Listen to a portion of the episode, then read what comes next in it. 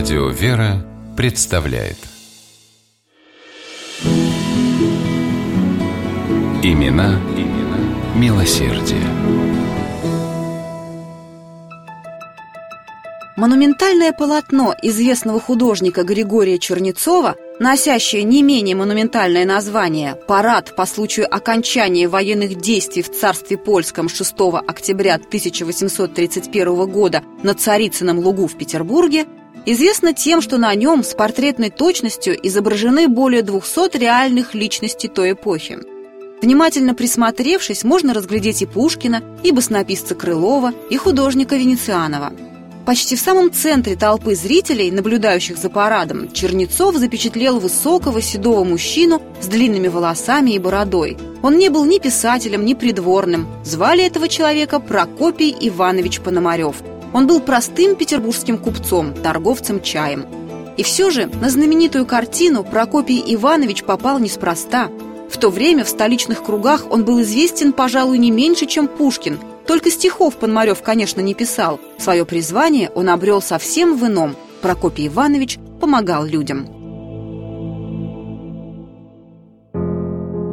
Это он первым откликнулся на страшную беду, постигшую Петербург в ноябре 1824 года. Наводнение, в результате которого Васильевский остров, городской район Коломна и петербургская сторона едва не стали дном морским.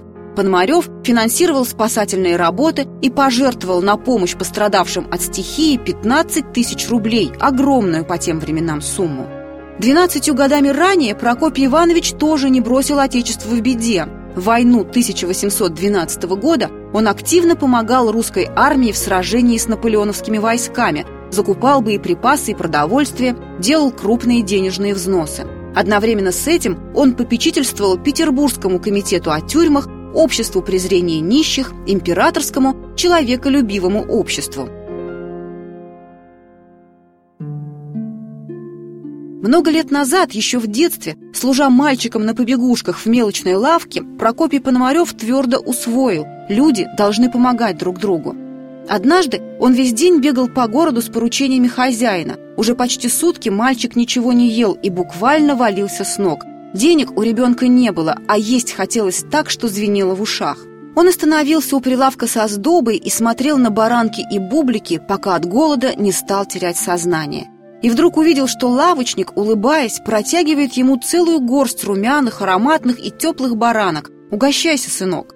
Этот случай Прокопий запомнил на всю жизнь. Разбогатев, он без устали жертвовал, помогая везде, где только возможно – в столице за такое рвение его называли неутомимым благотворителем.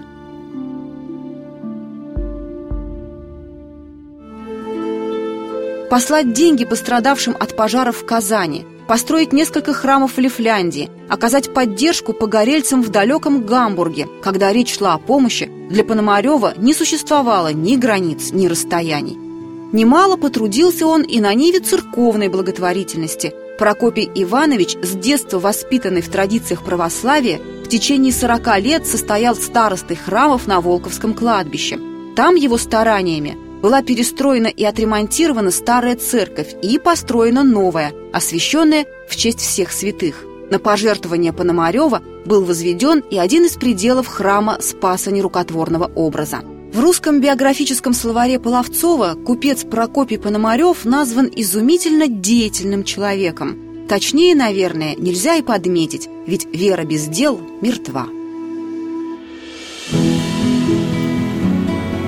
Имена, имена милосердие.